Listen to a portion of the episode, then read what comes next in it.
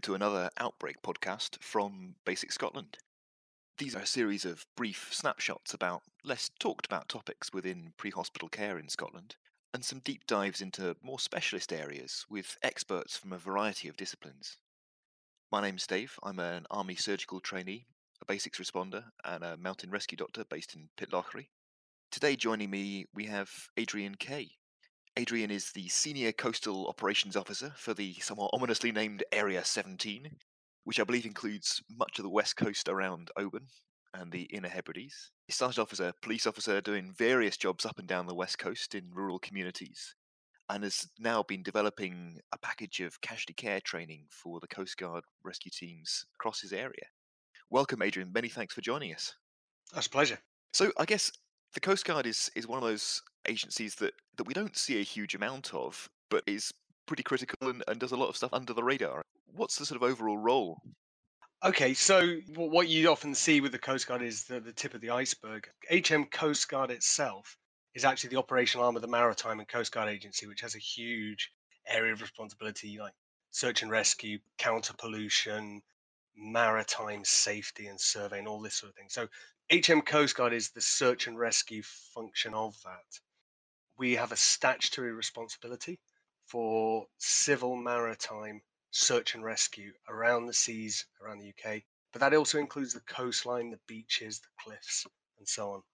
And probably the best way to think about HM Coast Guard is if you think about the three main disciplines within that, we have maritime ops, and, and they look, maritime operations look after the the operation centers and the coordination of our various assets. You've got aviation, who operate the Aeronautical Rescue Coordination Center, the ARC, and coastal ops. Coastal operations is where I work, and we look after the resources over 3,000 volunteers around the coast, and we manage and train our coastal response. The Coast Guard Rescue Service, which is what people will often see around the coast, the teams are an asset of HM Coast Guard they're all volunteers. We're full time officers, but the teams are, are all volunteers from you know within the community. Fantastic. So that sort of zone of responsibility for coastal ops presumably includes a huge amount of the rural parts of Scotland. It does. I mean, you mentioned Area 17. So if you imagine the whole UK coast split up into operational areas, we start with Shetland at Area 1. We go around the entire UK coast clockwise, and we finish up in Stornoway in the Western Isles with Area 18. So my own area of operation, Area 17, is Argyll and the islands. So mainland wise, we're talking about sort of from, from the Mull of Kintyre up to Appin and the, the Ballachulish Bridge, and then also including all the islands. So we have teams on Islay, Mull, uh, Coll, Tiree, Colonsay, Jura. So yeah, getting on for 3,000 kilometres or something. It's, it's a huge area. And some stunning bits of Scotland in amongst it. Oh yeah, absolutely incredible. And how do things work in terms of uh, of a tasking or a job that comes in? What does that look like in terms of structure and how it all works together? Okay, so whether a call comes in from a member of the public or from through the 999 system or through VHF or whether it comes in through a, a partner's operations room. It'll go in, into our op centres. It may be a local one. It, so for our part of the world, half of our area is coordinated by Belfast generally and half of it by Stornoway. But it may go into a, a flank centre if for various reasons. So when the call comes in, the call is handled by the ops room, and then they will then task the appropriate assets. So if you think about the Coast Guard coordinating different facilities, it has the option of tasking helicopters, RNLI lifeboats, for example, or our rescue teams as well. So within the ops room, there'll be a search mission coordinator who is looking at which assets are appropriate for that incident. And then the tasking will then follow from that. Our teams are always tasked via pager. Traditionally, we used to use these channel zero pages. Uh, now we're moving more onto uh, a mobile based platform, alerting and tasking system, which gives us more ability to give additional information within it and also for the teams to respond with different statuses. So if they're delayed but responding and so on. So once the teams are initially paged, then they'll muster at the uh, station and get a briefing from the ops room, and then the, the roles will then be allocated. Okay. So I guess the next kind of the logical question from there is what does it look like? What sort of thing am I going to see as a basic responder potentially dealing with a casualty on the coast? Who's going to come rolling over the hillside and what's the response going to look like? Okay, so by default, all of our teams, so if you think about this going on for 400 teams around the UK coast, Coast Guard team are on scene. They will by default be trained in casualty care. So a couple of years ago, we completely redesigned our casualty care course. It's kind of a first community first responder level uh, with the CERC training. The team will also be search trained. We've recently harmonized our training with police as well through the Police National Search Centre. So our teams are all search technicians. They'll be trained in water safety and rescue, which can be really critical, providing safety cover as well. You know, it's not just what you would think of as a water rescue, but also keeping ourselves and keeping others, you know, other workers safe. As well as that, all the other functions, whether it's comms, navigation, teams are all trained in the use of pyrotechnics and managing and setting up landing sites, helicopter landing sites, and that can be either sort of in a planned way or it can be an emergency HLS on the coast or at a roadside. There'll be specific roles within that team as well. Any tasking will always have an OIC, an officer in charge. That person will be providing the on scene coordination responsible for the safe operation on scene. So, as a responder, as a basics responder, that's the person you really need to get hold of because they'll be providing the incident command and the leadership.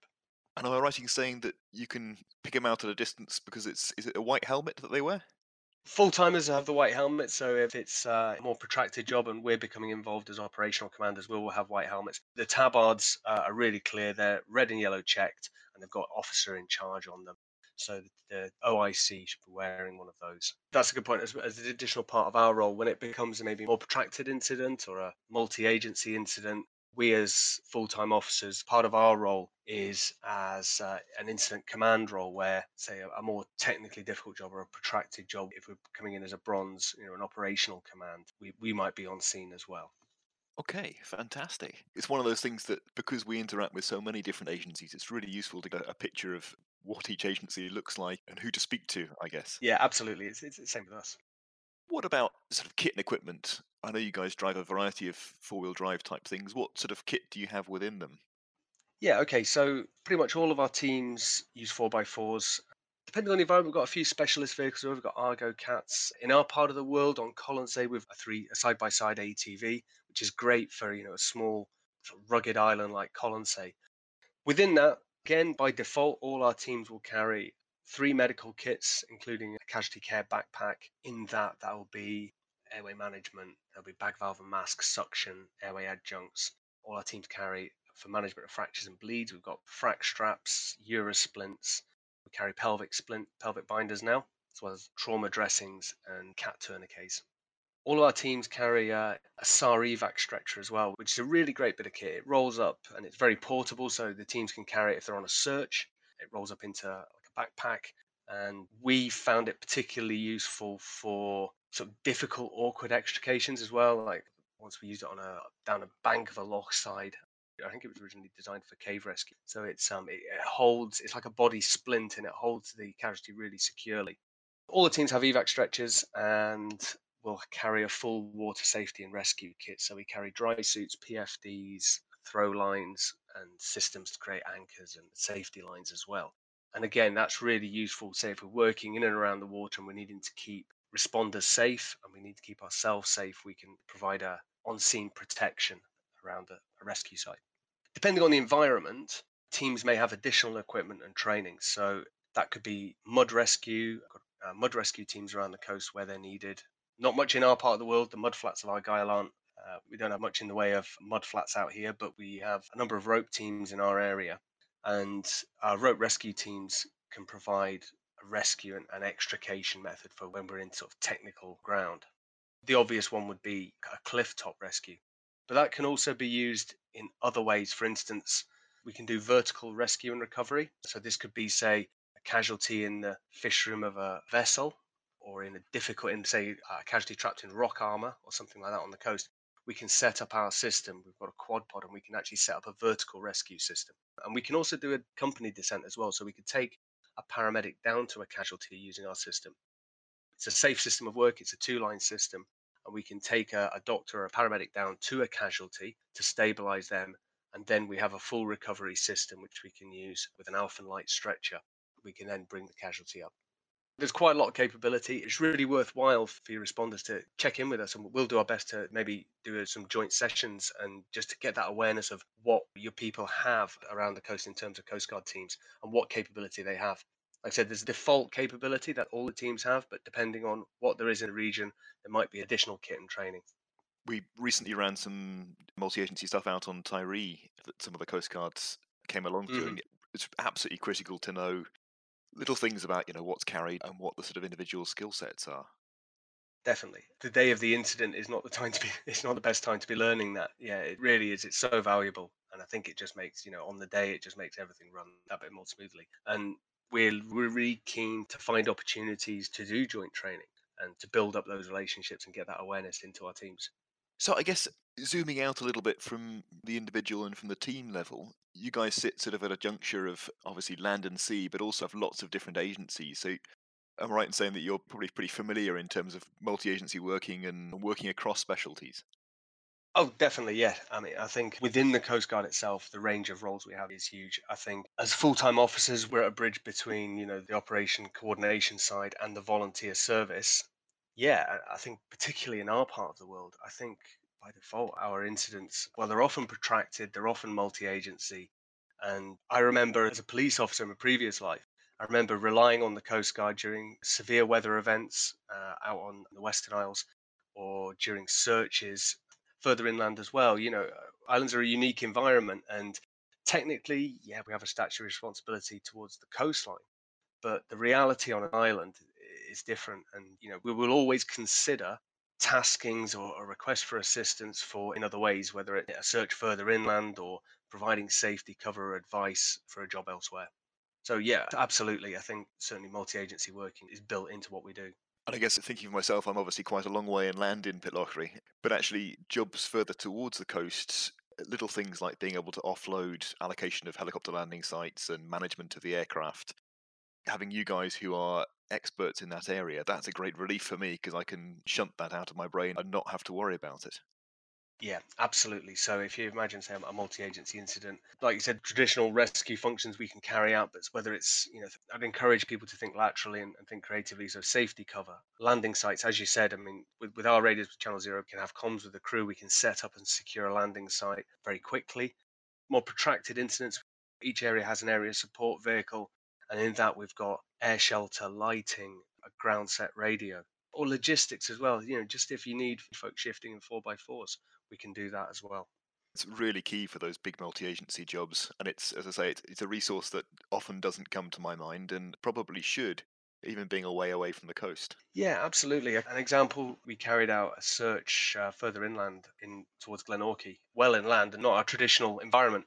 But we need to maintain resilience on the coast. But we took a few members from some of the surrounding teams to provide a team to assist with a big inland search once we spoke to the PolSA, the police search advisor, about our capability and skill sets, he hadn't had much contact with the coast, but he quickly realized that we could do good quality searches in the water environment, so around the rivers and under the bridges and culverts and so on. So, you know, we were a real asset to that response, even though it wasn't in our traditional area.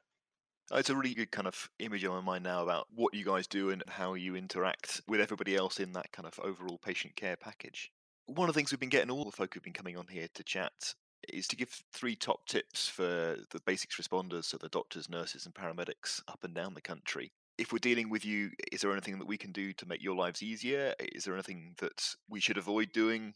Yeah, top tips for going forward. Okay, so the first top tip I really want to share is how to contact us. The best way to get a team out to support you to help you is to task through the options. So, for instance, that would be through ambulance control and put that request in that you're requesting Coast Guard assistance. If you bear in mind that our teams are made up of volunteers and they can be quite a distance, it really helps to get that early request in.